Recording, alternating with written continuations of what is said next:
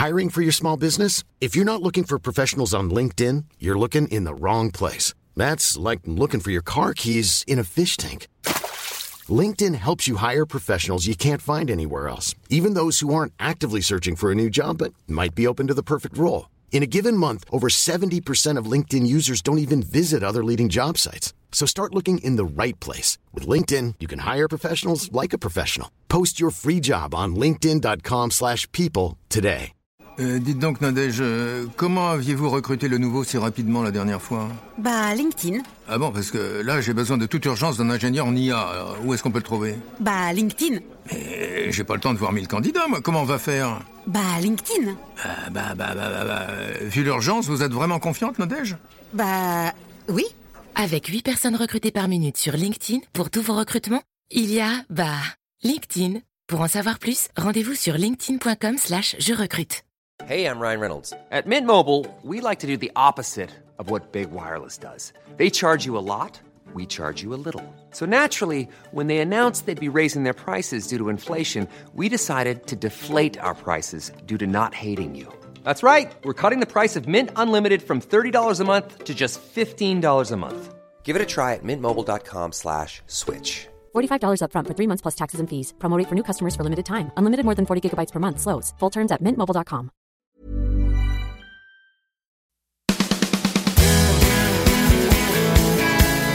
This is the Celtic Soul podcast with me, Andrew Millen. On today's show, I will be talking to John Hartson, who will need no introduction to the Celtic fan base. His record of over 100 goals in the green and white of Celtic speaks for itself. Today's show has been kindly sponsored by St Margaret's Celtic Supporters Club, and I would like to thank Hilly, Tommy, and all the boys for their continued support. So, what's been happening at Celtic since the last podcast? We've had a Player of the Year, Young Player of the Year, and Goal of the Season. And what a goal of the season it was. Ntcham, in Rome, against Lazio. Possibly the best night I've had in an away ground in a long, long time. The celebrations, the session, the city will be remembered for a long, long time to come by all the Celtic fans who are there and all the Celtic fans who are watching on TV around the world. Ntcham, there was talk of him going last season. So glad he stayed, and I hope he stays for the 10. Big Eddie, what can we say? Player of the year, unbelievable his goals. And this season we look forward to him up front with Leigh Griffiths. And then the young player, young Frimpong. What a find from Manchester City. Absolutely outstanding. And he's only going to get better. Another find and well done to the Celtic scouting system. It's always great to catch up with John Hartson. What a player he was, and what a man. Great insight into life and great insight into football in general, as well as all things Celtic. So here's how I got on when I chatted to John earlier on. He's known to the Celtic fans as Big Bad John. John Hartson was signed by Martin O'Neill after failing a few medicals, including one at Rangers. At Celtic, he went on to win six trophies, numerous Player of the Year awards, and scored over 100 goals including some very important ones on the road to Seville, not to mention a bagful against Rangers. Hello, John. You're very welcome to the Celtic Soul podcast. How has life been in lockdown? And are you back enjoying the golf course yet? Uh, I've got to say first, though, you mentioned the Rangers medical there. A certain Mr. Neil Lennon had trials with Rangers. Are you forgetting that? No, no. Mustn't have been good enough to play for him then, was he? Okay. Well, um, that's schoolboy level, but um, there you go. Uh, nobody mentions that one, but people are quite keen to mention my failed medical. But uh, no, I've not quite been on the golf course yet, Andrew. In Scotland, here, uh, the golf courses have reopened, but the, it's only two balls at the minute. You only allow two. You're not allowed to play as a four. So I've got lots of golf lined up. Um, you know, when the time's right and everything else, but I've not quite been able to get a game yet. I've been really knuckling down with my fitness. I've been doing a lot of cycling, a lot of uh, pad work with the boxing. Um, I've been doing some running. I've signed up for the Edinburgh Men's 10K on October the 25th, which is a Sunday. So I'm going to build up to that. It's 6.2 miles. I'm doing it for the Edinburgh Children's Hospital charity. So um, in the next few days, I'll be speaking to somebody from that charity and setting up a GoFundMe page so um, I can start raising some money and uh, asking people for donations in terms of running the the 10k, and then of course um, with the GoFundMe page, you know, all the the money that comes in will just go directly into the Edinburgh Children's Charity Fund, which is really important. So um, I'll be doing that in the next few days, and it's just another challenge for me. Really, I'm not big on the whole running, but um, I just feel I'm getting fitter, you know, as the weeks are going on, and I've just really knuckled down and got into my fitness. You know, yourself, Andrew. There's no better feeling when you're slimmer. You know, when you're feeling better when you get up in the mornings and all the aches and pains we used to have in getting older. You know, you can't help that, but they tend to get a bit easier if you get a little bit fitter and a little bit lighter, and you start eating better. You know, all these things um, they all come together really, and, and that's the situation I'm in right now. So I've really knuckled down on my fitness. Your, your old pal, I was talking to Tomo about two weeks ago. He's back on the golf course and um, he's become a bit of a Twitter overnight sensation. Him and his little dog Bobo. I know, but uh, he's still waiting for his little blue tick, isn't he? and to try and get him a little blue tick. He's like, uh, what do I got to do to get this tick? And all the Celtic fans, well, we can get you a green tick, Tom. I'm not sure about the blue ticks and everything else. But no, you'll get one. You'll get one soon. I just think it's a case of uh, somebody recognizing the fact that he's uh, he's an ex-footballer, and I think I think he qualifies for, for a little tick anyway. But uh, no, I like Tomo. He's a great player. As you said, we, you yourself, me and Alan, we've enjoyed a few Celtic nights. Um, you know, different charity functions in the last few years, and he was he was a top player, Alan, and um, scored a lot of important goals for the football club. Of course, joined the staff as well. That probably didn't go as well as he would have liked. But, um, you know, Alan is a good friend of mine and uh, it's great to see him on Twitter. I never thought I'd ever see the day because he used to actually slaughter it. And what are you doing on that? What's that? What's that? But I got Chris Sutton on Twitter. I got Big Sutty into after dinner speaking. So there's a lot they need to thank me for, them boys. They do indeed, John. I had a couple of conversations with him on a Saturday night through WhatsApp. We've had a few distant drinks on a Saturday night, uh, especially early in the lockdown when, when there wasn't a lot happening. And I got some great stories out of him. But you know me, John, I don't kiss and tell. No, you don't. And the thing is, I've told Tomo, I've reminded him never tweet when he's had a few drinks because you'll regret it the next day. 100%. And, tabloids would love a bit of that oh, and you're saying things and you're reacting, you know, you're reacting to things that you'd normally just put away or put to the back of your head or even block. Food drinks down you like everything else. You know, you get a little bit braver, a little bit more boisterous. And I've told Alan um, when he's had a couple of scoops, put the, put the Twitter away. that would be my advice to him anyway. John, um, football is slowly returning, and obviously you work as a pundit. Have you any idea what, what games you're going to cover and how you are going to cover them? Will you be at the games? Will you be in the studio? Because it's bad enough not, without fans. Yeah, I've not been told yet. I think they will have some representation of, of some commentators and co-commentators. There's plenty of games coming up, Andrew, and there's plenty of shows on, you know, down south with BT, and there's plenty of stuff coming up now for the next five years with Sky. Sky have got the, the Scottish Premiership for the next five years. They've taken over BT in terms of the, the football coverage here in Scotland. They've ploughed millions in uh, for the rights. So it'll be interesting to see what, what type of team Sky put together uh, to cover them games. But there's also there's loads of talk sports. There's there's radio. There's local radio. There's BBC. And for pundits like myself, who've made a career out of it in the last ten years, uh, I, I, won't be short of you know games and offers and trips down to London where I'd have to get to certain games to cover. But uh, off the top of my head, I've not quite looked at the plan yet. I've not quite got into it in terms of speaking to directors and editors of these shows.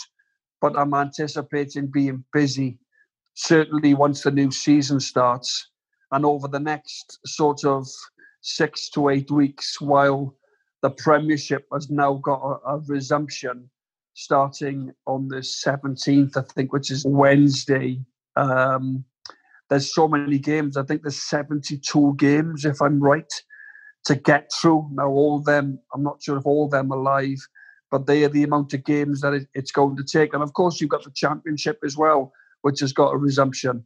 And then it looks like the talk in Scotland coming back in August 1st, which I think may happen, may not. This the virtual season book now, which has been a lot of controversy over. Celtic are working with the company that do BT stuff at the Europa League. So that might be an opening for the old BT crew to come back, who will be sadly missed, John, in Scotland, because, and I'm not knocking Sky because they put the money in, but the punditry wouldn't be as strong or as entertaining as the BT crew. Well, with BT, you've got um, it's different um, editors, different directors, different bosses. They choose their team. Now, I wasn't really part of that team. Neither was Alan Thompson. Neither was one or two others. They chose Alex Rae. They chose Chris Sutton. They chose Gordon Strachan. They chose Ally McCoist. And that was their prerogative. They, they're quite entitled to choose who they want. And BT Sport were fantastic. You know, the good good lads. Um, it was good entertainment. So I don't know what, what Sky are going to do. Uh, obviously, Sunset and Vine, the company, might bring the same team back. But then you're looking at games I think Sky then will be totally separate. So you'd have your Sky games and your Sky pundits, and then the games um, that you're talking about, Sunset and Vine, they will probably use the same crew to show the the Celtic home games through through a different channel. So obviously they did a great job, BT Sport, with the pundits that they chose. And as I said, I wasn't party to that to that group um, a couple of years ago, I did some European games for them, Champions, Champions Leagues and qualifiers and things like that. And then I, I seem to drift away from BT. If that's their prerogative to choose who they want to choose, uh, they always put on great shows. You know, the guys that were on there, Stephen Craigan is another one. Darrell Currie was the presenter generally. And then you had Eilidh Barbour and one or two others then that would do Sky games. Um, so I, I, think Sky will be putting a team together because they are ploughing in an awful lot of money, you know, for the rights. But um, I suppose a lot of the Celtic fans, you know, will be happy with um, with the fact that they might be able to get the BT group back together, covering more games. Just whether you've got Saturdays, I don't know what Ali McCoy is on a Saturday. I know Chris does a lot of BT down south. He does a lot of co-commentating. It's just whether you can get them guys on a Saturday afternoon, because before, as you know, it was generally Sundays. It was midweek. Um, not many games on a Saturday. It was Friday nights, as you know. But um, I suppose it, it's good news for the people and the fans that liked that BT group of of, uh, of pundits. Yeah, Chris Sutton. Who ever would have thought when he was playing that he'd be the busiest man and he'd be on the speaking circuit and, and on TV. I remember him doing his full speech, and he was Neil Lennon was slagging him off, and that's not that many years ago. I think he was he was just in management at the time, and he's yeah. just progressed unbelievably. Yeah, he has, and um, you know, I like Chris. We we played together for three and a half years, um, might even been four years, at Celtic, obviously, um, you know, we have a lot of respect for each other because of the, the, the roles that we played. We were both centre forwards, both focal points, you know, of the team. You know, we both scored our fair share of goals as well. So, you know, there's mutual respect there between me and Chris simply because of the roles we played and, you know, we, we played together, we played against each other. And I played Arsenal, Blackburn, and when he was down south, I West Ham, Blackburn, these type of games. So when I arrived at Celtic, he, he did something extraordinary for me as well. He, he moved from centre forward to midfield and centre half to, to, allow me to come into the team. You know, he never sulked about it. He never grizzled. He never went to see the manager. He said, "Look, John's a fine centre forward." And with the three of us in the team, I think he, you know he would have he would have welcomed the fact that you had Hartson, Sutton, and Larsson all in the same team, um, and, and, that made us stronger. But um, mainly that that was to do with him being such a great professional. And um, I wouldn't say he was equally as good as centre half and midfield because I think his best position was centre forward. He'd won a he'd won a Golden Boot. He'd won a Premier League. He'd moved for ten million to Chelsea. He, he played for England. So, you know, a lot of credit must go to Chris for not kicking up any fuss, you know, not saying he wanted to leave, not not causing any mischief or, you know, any any aggro between any any of the, the, the, players or the manager. He, he never caused a scene. He just got on with it. And in the end, you know, we had some we had a really good run, especially that UEFA Cup run where Chris we had a midfield of Lennon, Petrov, and Sutton, and then myself and Henrik played right the way through that UEFA Cup run. And uh, I always say it as much as Paul Lambert was a great player, Paul never played. Paul wasn't in that. Paul Lambert wouldn't have played in the UEFA Cup final if I'd have been fit. And uh, he ended up captaining the team because Chris would have played in midfield and I would have played up top with Henrik. Um, they were the two semi final lineups, they were the two quarter final lineups. They were all the way right the way through, and that's our system. You know, at Liverpool, it was me and Henrik with the three midfielders. I think Lambo did play at Liverpool actually, but um, that was our European system. That worked, and Chris played midfield all the way through that. And of course, in the final, then he went up top with Henrik. But um, it was a shame, you know, I missed out on that final because I was flying that year. I got 25 goals. I got injured at Ibrox, of all places. And then also, I wasn't able to add to the goals that I got. And we ended up losing the, the league by a goal. Remember, down at uh, Kilmarnock.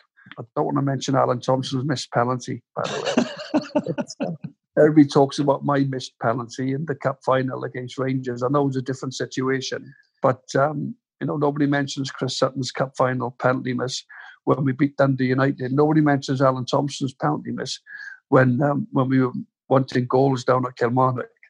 Everybody reminds me of my penalty miss in the last minute of a cup final. But there we are. There we are. You get these things. You got to deal with them. I'm just I'm, I'm reliving some of them memories in my head. Uh, great great front tree up there. No better.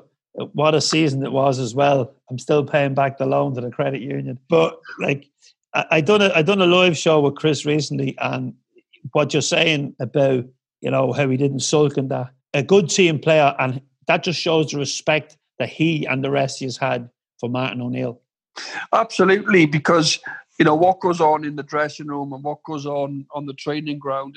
The fans are, are, are unaware of what goes on uh, because a lot of it is kept in house, and a lot of things were kept in house at Celtic because everybody trusted the group. You know, we had uh, we had, we had a great understanding between us, all different types of characters, and very little come out of the dressing room. You know, you hear whispers of different clubs, things go and tell people go and tell their agent, who goes and tells another agent, who then goes and has a, a tells one of his pals in the press. Next thing it's in the newspapers, and you're thinking, how on earth has that got out? But we were such a tight group of players. Um, Chris dealt with it, and as I said, he he could have gone. Well, look, you know, me and Henrik scored 66 goals between us in the treble winning season, the first year that the Chris arrived. Wonderful partnership. And then I've got I've, John's arrived the following season. Martin's paid six million pounds for me. Chris could have gone. Well, hold on a minute. No, I'm, I'm, I've got a great partnership here with Henrik. Things are working really well. We've just won a treble, but incredibly, we went on to be successful again from there. And as I said, I think the big thing was was that there's a school of thought, Andrew, that you get your best team, you get your best players in the team. You get all your best players in the team and you work around the system. Mark Hughes played midfield for Wales because he had Rush and Saunders up top for Wales. Gary Speed played left back for Wales to allow other midfielders in the team. Sometimes, if you've got a tremendous player or a goal scorer and he's sitting on the bench and you've paid a lot of money for him, you know, it's like, well, can we not get him in the team? Can we not fit him in somewhere? But it was lucky that Chris was very versatile. Um, he had a tremendous engine. He could run all day. Uh, he was very fit and he could slot in at centre half and he could slot in at midfield. And even when he was in the midfield, he still still went forward. And it was like, you know, sometimes I'd have to drop in or Henrik would drop in and Chris would stay up top. And, you know, we, we scored whatever, how many goals it was between us, you know, during during the five years that, that we played together. And um, I always say it was very special playing with them two because if, if Henrik weren't setting you up or if Chris weren't laying on laying it on the plate for you, I was I was doing the same with them. We were all very unselfish. and we we wanted one thing, and that was to win for Celtic. We we just wanted to win for the football club, you know. And when you got the likes of Petrov and Lambert and Lennon and Thompson and Guppy and and Agathe and these guys, other fantastic players, putting it on the plate for you most weeks, quality. It was a joy. It was a joy to to have been played in that team and to have been a part of it. And it, it was a wonderful part of my football career and, and my my own football story the Celtic one, as well as I've done some West Ham podcasts this week, and I've done some Arsenal bits and bobs. But the five years I spent in Glasgow was was was magnificent. It was a great time, not only with my football career, but obviously with my my life as well. Celtic players are back in pre-season now. You must have some great stories about those long runs. Did you look forward to coming back, or was it a case of oh, I could do it another week off, a couple of points? Oh, Andrew, I was a nightmare because um, it was a lo- it was very different when I was doing pre-season. We're talking, uh, you know, 15, 20 years ago. There wasn't much sports science. There was no heart monitors. It was just hard running. It was just going round the track, you know, um, 1500 meters, a couple of 800 meters, sprints, 400 meters. They'd take you to a local forest and they'd run you for seven or eight miles do 12. You don't, the, the guys now, they don't do an awful lot of long running. It's all very short and sharp stuff. Everything is measured. Everything is, you know, is looked at specifically distances they're covering, where their heart rate monitor is. Are they in this red zone or whatever zones they're in? You know, all these type of things now. But what was different was years ago was uh, whenever we finished, whenever we finished the season, we normally have five to six weeks off. And I had a place in Marbella. I had my own. I had my own place. It was like going from home to home. I had my golf clubs there. I had a car there, my wardrobe there. The kids had toys and everything, and we just go from home to home, just jump on a plane basically, and everything was there for us. And I knew I was always good for a stone. You know, if I'd, I, I quite enjoyed a few pints and you know, I'd go out for dinner with the family. I'd go on golf days, you know, leave the family one or two days. Shay Given would play, uh, Roy Evans would play, Tim Sherwood. We were all in the same sort of development in Marbella. And then the game of golf would end up, you know, a few pints afterwards. And then it'd be back with the wives and the kids, and then we'd all be into Marbella, you know, down Portobello. We'd book a table and all this time I'm doing a very little exercise. But I used to use that period to enjoy myself. It's different now because the players they'll still be enjoying themselves when they're off, but they've all got programs, they've all got fitness programs that they need to stick to. And a lot of players now, Andrew, come back even lighter. They work so hard and they're very professional they work very, very hard on these programs that they're given at the end of the back end of the season. The players would have been given a program to keep fit. But I always used to use that four weeks then of pre season training to get myself back to the same weight as what I was at the end of the season. You know, I could allow myself maybe a stone, maybe eight or nine pounds to put on. And then um, I would use the pre season training then to get fit. You don't do that now, Andrew, because you've got so many, you've got Champions League qualifiers, you've got to come back almost ready to go because you've got qualifiers, you know, you've got other games, you've got cup games, whatever cups that you, you, you enter into. You know, the squad now is a lot more professional. I think I think Neil and John Kennedy and, and Tim Williamson and, and these guys you know they're all very professional now the football players. It's different to what it used to be like 10 15 years ago. You could allow yourself a, a good few drinks in the in the summer break. Lenny was the world's worst for it. He's now manager of celtic but lenny used to love a little trip over to portugal and you know with friends and everything else. And neil would come back and he'd have the same attitude you know he'd, he'd put a few pounds on and then he'd work during pre-season to get rid of that. And the manager wasn't too bothered. As long as you weren't too heavy and as long as you got the weight off, you know, Martin was pretty much very old school in that sense because Brian Clough would have been like it. But nowadays, it's changed totally. The guys now are so professional, they're so fit. You look at footballers now, Andrew, and there's nothing on them, is there? they're all skinny, they're ripped, they're small, they're very. You don't see sort of any overweight players now. Don't see players carrying any weight in their shorts because of the sports science and the professionalism now. No Mickey Um, Quinns. No Mickey Quinns, no Matt Le Tissiers, no John Hartsons. You know, footballers now, uh, you know, are super professional. They look after themselves ever so well. Yeah, that, that brings me on. You mentioned Neil there, and as he prepares for the 10 in a row, it's going to be some achievement. We are favourites. We are expected to do it. But the previous time in the 70s, we did not do it. But I just want to go back to the nine in a row when the team came back from Dubai. And sometimes goes unnoticed how good of a tactician Neil is and his team because, you know, he masterminded when, the night we beat Barcelona. He was very, very good as Hibs manager when he lined his teams out against Brendan Rodgers Celtic. But I just think when he came back from Dubai and he changed the system and how the players come out of the traps, we were just unstoppable then. You, you were just so confident. And then the opposite happened to Steven Gerrard and his Rangers team. Yeah, it was like both teams went to Dubai. One team came back with a real hunger. Remember when we when we lost that game? I hate to mention it, but I have to. You know, just before the turn of the year, we were two points ahead of Rangers, and they had the game in hand. So they would have gone, and they would have been well. It's in our own hands.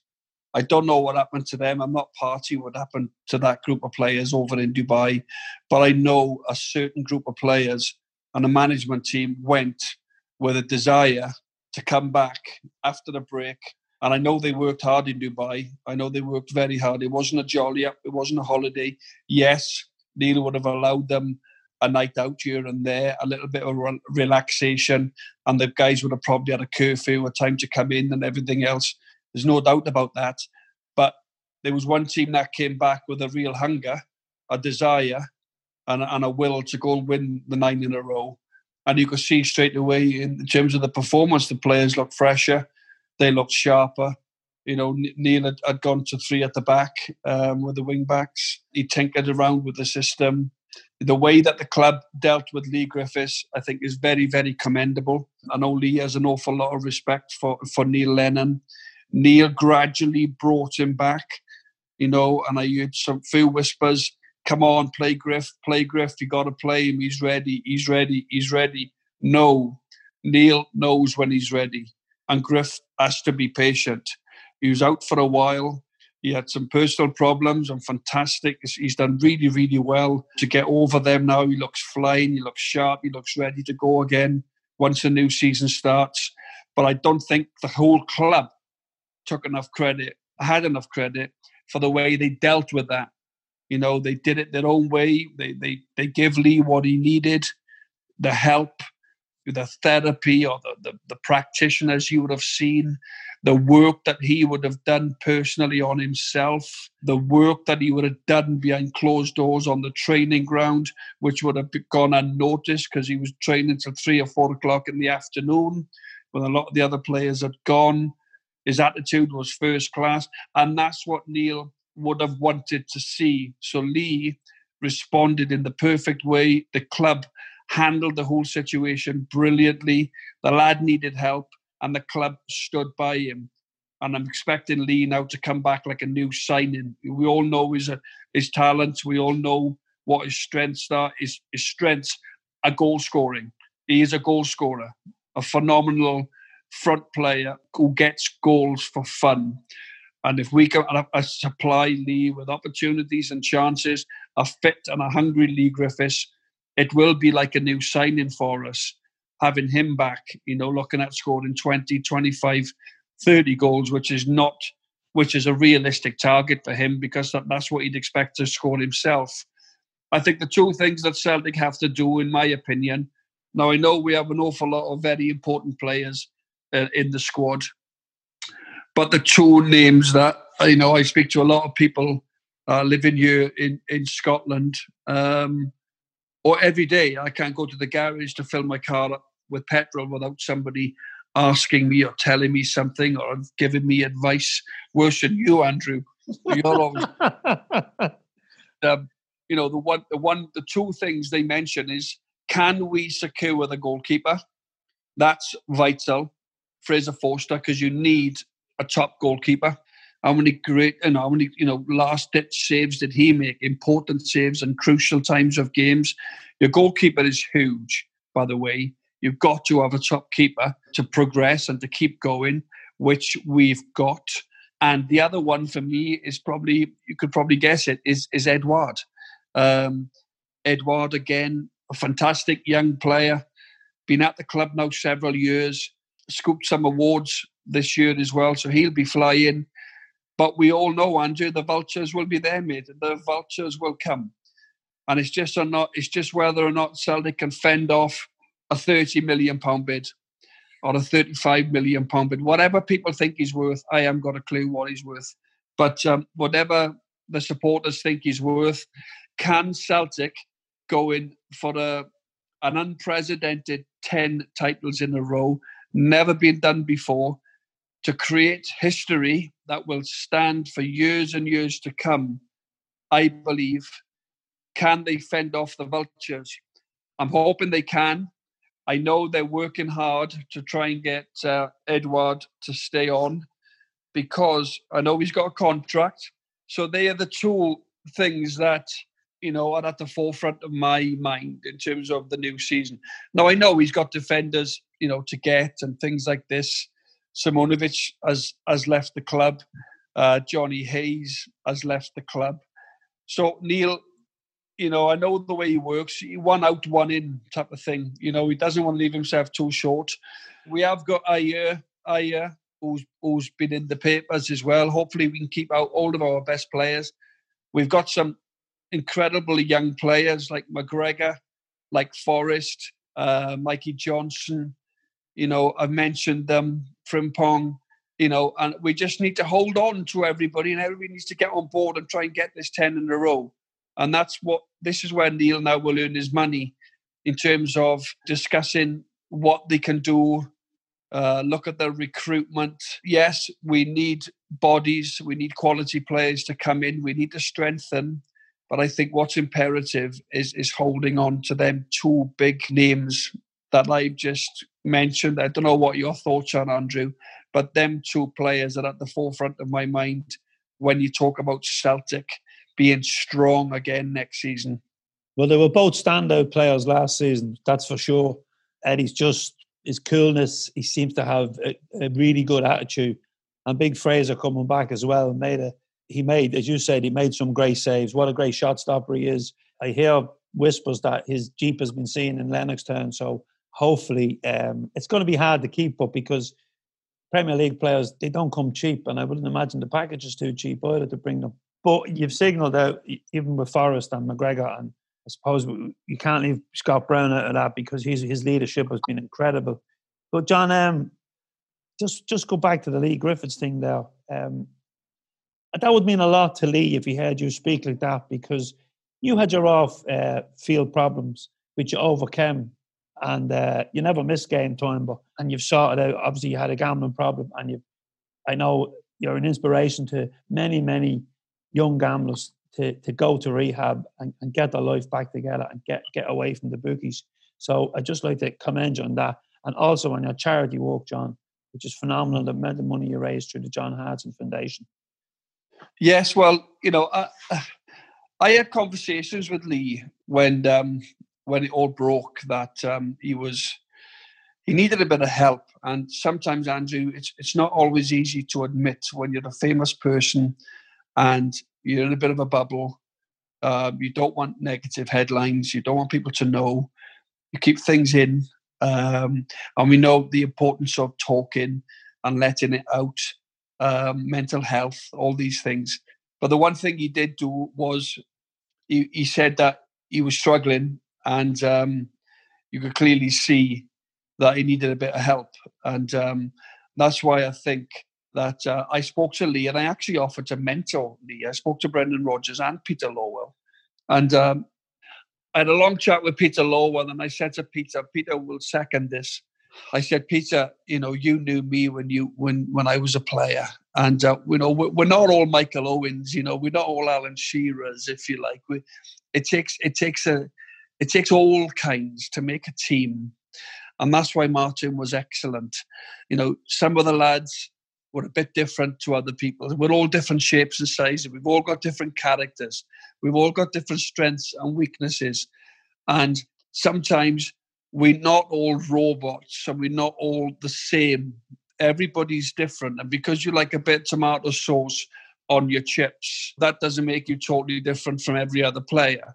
And sometimes you've just got to give somebody that little bit of leeway if he's special. In particular, Leigh, because Leigh is very special. He's very important to the football club. And I, I said to Peter, I said, look, Peter, I said, I can sort of talk with Leigh on regular occasions and I could take him to watch games through the week and talk to him and and just be like somebody that he could trust and he could rely on. But uh, the club decided to go their own route and they've done a very good job in terms of the way that they've gone. But I'll always I'm always there. The club know that if anybody, you know, anybody's got an issue with gambling or whatever, you know, I'm an example that I've got myself clean and obviously I'm there to support anybody, not just from Celtic. Because nine years ago, when I was in disarray, living in Wales, and I had no money, and I, I was I was getting down, and I was struggling, you know, mentally. And when I went to GA, somebody, you know, held their hand out to me. Somebody offered me their help, and um, I'm there now to, off, to offer my hand out if anybody wants any help. Because it, that was important to me when I went that somebody were there and, and, and we were all the same. We were all we were all problem gamblers. Um, it's like a fellowship, it's like a trust. And, and and that's that's what I offered to do with Leigh. But the club decided to, as I said, they had plans for him and you know they they've done great work with him and Leigh's also responded to it as well. But um, the point I'm trying to make is, Andrew, because you're footballers, people tend to think that you don't have problems and you know you, you don't you don't deal with every other thing that other people d- deals with on a regular basis the general public you know I, I was from quite a rough council estate in swansea and it was every man for himself growing up you know you had to fend for yourself and it wasn't for the faint hearted and you know, a lot of the guys, a lot of my mates are still mates that I grew up with. You know, the fact that I'm a footballer, an ex-footballer, doesn't mean all my mates are footballers. And the point I'm trying to make is, is that sometimes, you know, people cut you down and and speak badly of you because you make mistakes and you're this and you're that because you're put on a pedestal. You know, but they, they, they tend to forget that you're just a human being and you make mistakes and you go through life and you have problems marital problems, gambling problems, drinking problems. You go and see the Tony Adams Clinic in Forest Forestmere in Southampton, Sporting Chance. It's full of young athletes with problems, with issues. And sometimes you just you just normal and you just need that little bit of help and you need that little bit of guidance and get, just get yourself back on track. And, and that's what you need sometimes because you're just normal. You're just normal. Although you're a footballer, and it's great. You've achieved your goals and you've achieved your dreams as a young boy. You know, sometimes you do mess up, but it's important then that you've got people to support you. And, and that's what Celtic have done with Leigh. They've supported him. And hopefully now they'll reap the benefits when he comes back with a stronger mind and uh, the great goal scorer that he is. Oh, brilliant, John. Brilliant. So well said. John, you have a great family unit around you these days. I know how close you are, and, and earlier on when, when we were setting up the interview, I, the kids were in, I was chatting to them. No family holiday this year because of the coronavirus for any of us. Uh, now, you're a fluent Welsh speaker and a proud mm-hmm. Welshman. You've played for your country over 50 times and you've also coached the team. So I just have one final question for you. Have you told your wife, Sarah, that she's going to Euro 2021 for her holidays? Well, Andrew, I had a nice contract with ITV to cover the Euros uh, this year, and uh, it'll happen now in 2021. It's all over Europe, as you know. Um, final is at Wembley. Wales are there. Scotland still have a bit of work to do. Um, so does my team. We, we, we've still two games to get there. Ireland. Yeah, so do Ireland, of course. Changed their manager as well. Yeah, Stephen Kenny's in now, and there's Stephen. Yeah, I met Stephen a few times when I was over in um, when I was doing work over with uh, eir Sport in Dublin. Stephen would come into the studio sometimes. But I wish Stephen well, obviously, in his new role. I'm sure he'd get a lot of support. Damien Duff, of course, has left his role at Celtic to join him. Um, I'm sure that'd be a little bit of a loss, but it's an opportunity for someone, I suppose. But um, no, as I said, I'll enjoy the Euros now next year, uh, all over Europe. Obviously, Wales missed out on the World Cup, but you know this will uh, 2018. But they had a wonderful 2016 Euros, getting all the way to the semi-final. Um, so very much looking forward to that. Ryan Giggs, you know, uh, uh, he, he, qualified for the first tournament that he entered into as manager. So he's done really well. A lot of debate over Ryan, but I think he's swung the crowd around now in his favour uh, because of the qualification, which is great for him on a personal note. But no, there'll be no holiday this year, Andrew, because before we know it, we'll be back into the football, you know. And I think everybody's in the same boat, and you know we all love the game, and as long as it's safe to do so, and um, you know the government give us the go ahead, then we have to adhere to what they say and what the uh, the lockdown is and the restrictions and everything else. But once we get a go ahead, we'll all be ready to go. And looking forward to John. You beat Rangers, you beat Cancer. You've been an inspirational guest, and I look forward to maybe doing a night or two with you on the live circuit when the venues are back up and running and the punters are allowed back in. John, thank you so much. You're welcome, Andrew. Anytime. You know that, mate. You've only got to give me a shout. I love speaking to you, mate. Brilliant. Complete gentleman. Thank you. Thank you, Andrew. Thank you very much, John Hartson, for joining us. Absolute pleasure to chat to you. And I once again thank you very much to St Margaret's Celtic Supporters Club for their kind sponsorship. If you would like to sponsor an episode and you like what you're hearing, please get in contact via our website or through social media. You can also contact us directly by email info at celticfanzine.com. And thank you, the listeners, for tuning in and supporting independent Celtic fan media. Visit CelticFanzine.com where you can find daily articles and news on all things Celtic and the Celtic fan base. And you can also purchase the fanzine or visit our online shop where you will find our unique range of t shirts. Thanks to everybody who has bought a t shirt or a fanzine since we launched 19 years ago. With your support, we can continue to build our independent media Celtic fan platform. Coming up on Friday's episode of the podcast, I will be talking to Celtic fan and Sky Sports news editor Anthony Joseph. Many, many years ago, I was standing selling the fanzine in the old coach park in Celtic Park, and a young lad approached me and he asked me could he write for the fanzine. He was going to journalism college. Well, that was Anthony. Anthony went on to become an award winning journalist before joining Sky Sports. Over the years, I've bumped into Anthony home and away following Celtic He's also a member of the Tartan Army, and we've had a few good slagging matches over the years when Ireland play Scotland. Please subscribe to the podcast so you never miss an episode and leave us a five star review. You can download the podcast on all platforms Apple Podcast, Acast, Spotify, or whichever one you like. And you can also find all the podcasts on our website, CelticFanzine.com. And as always, I'd like to thank our producer, Ronan McQuillan, and once again, thank you all for listening. And please keep in contact with us. We've had some great comments and some great emails and texts about what guests you'd like to have on the show or what fans have a story to tell. Keep the faith and most importantly, stay safe.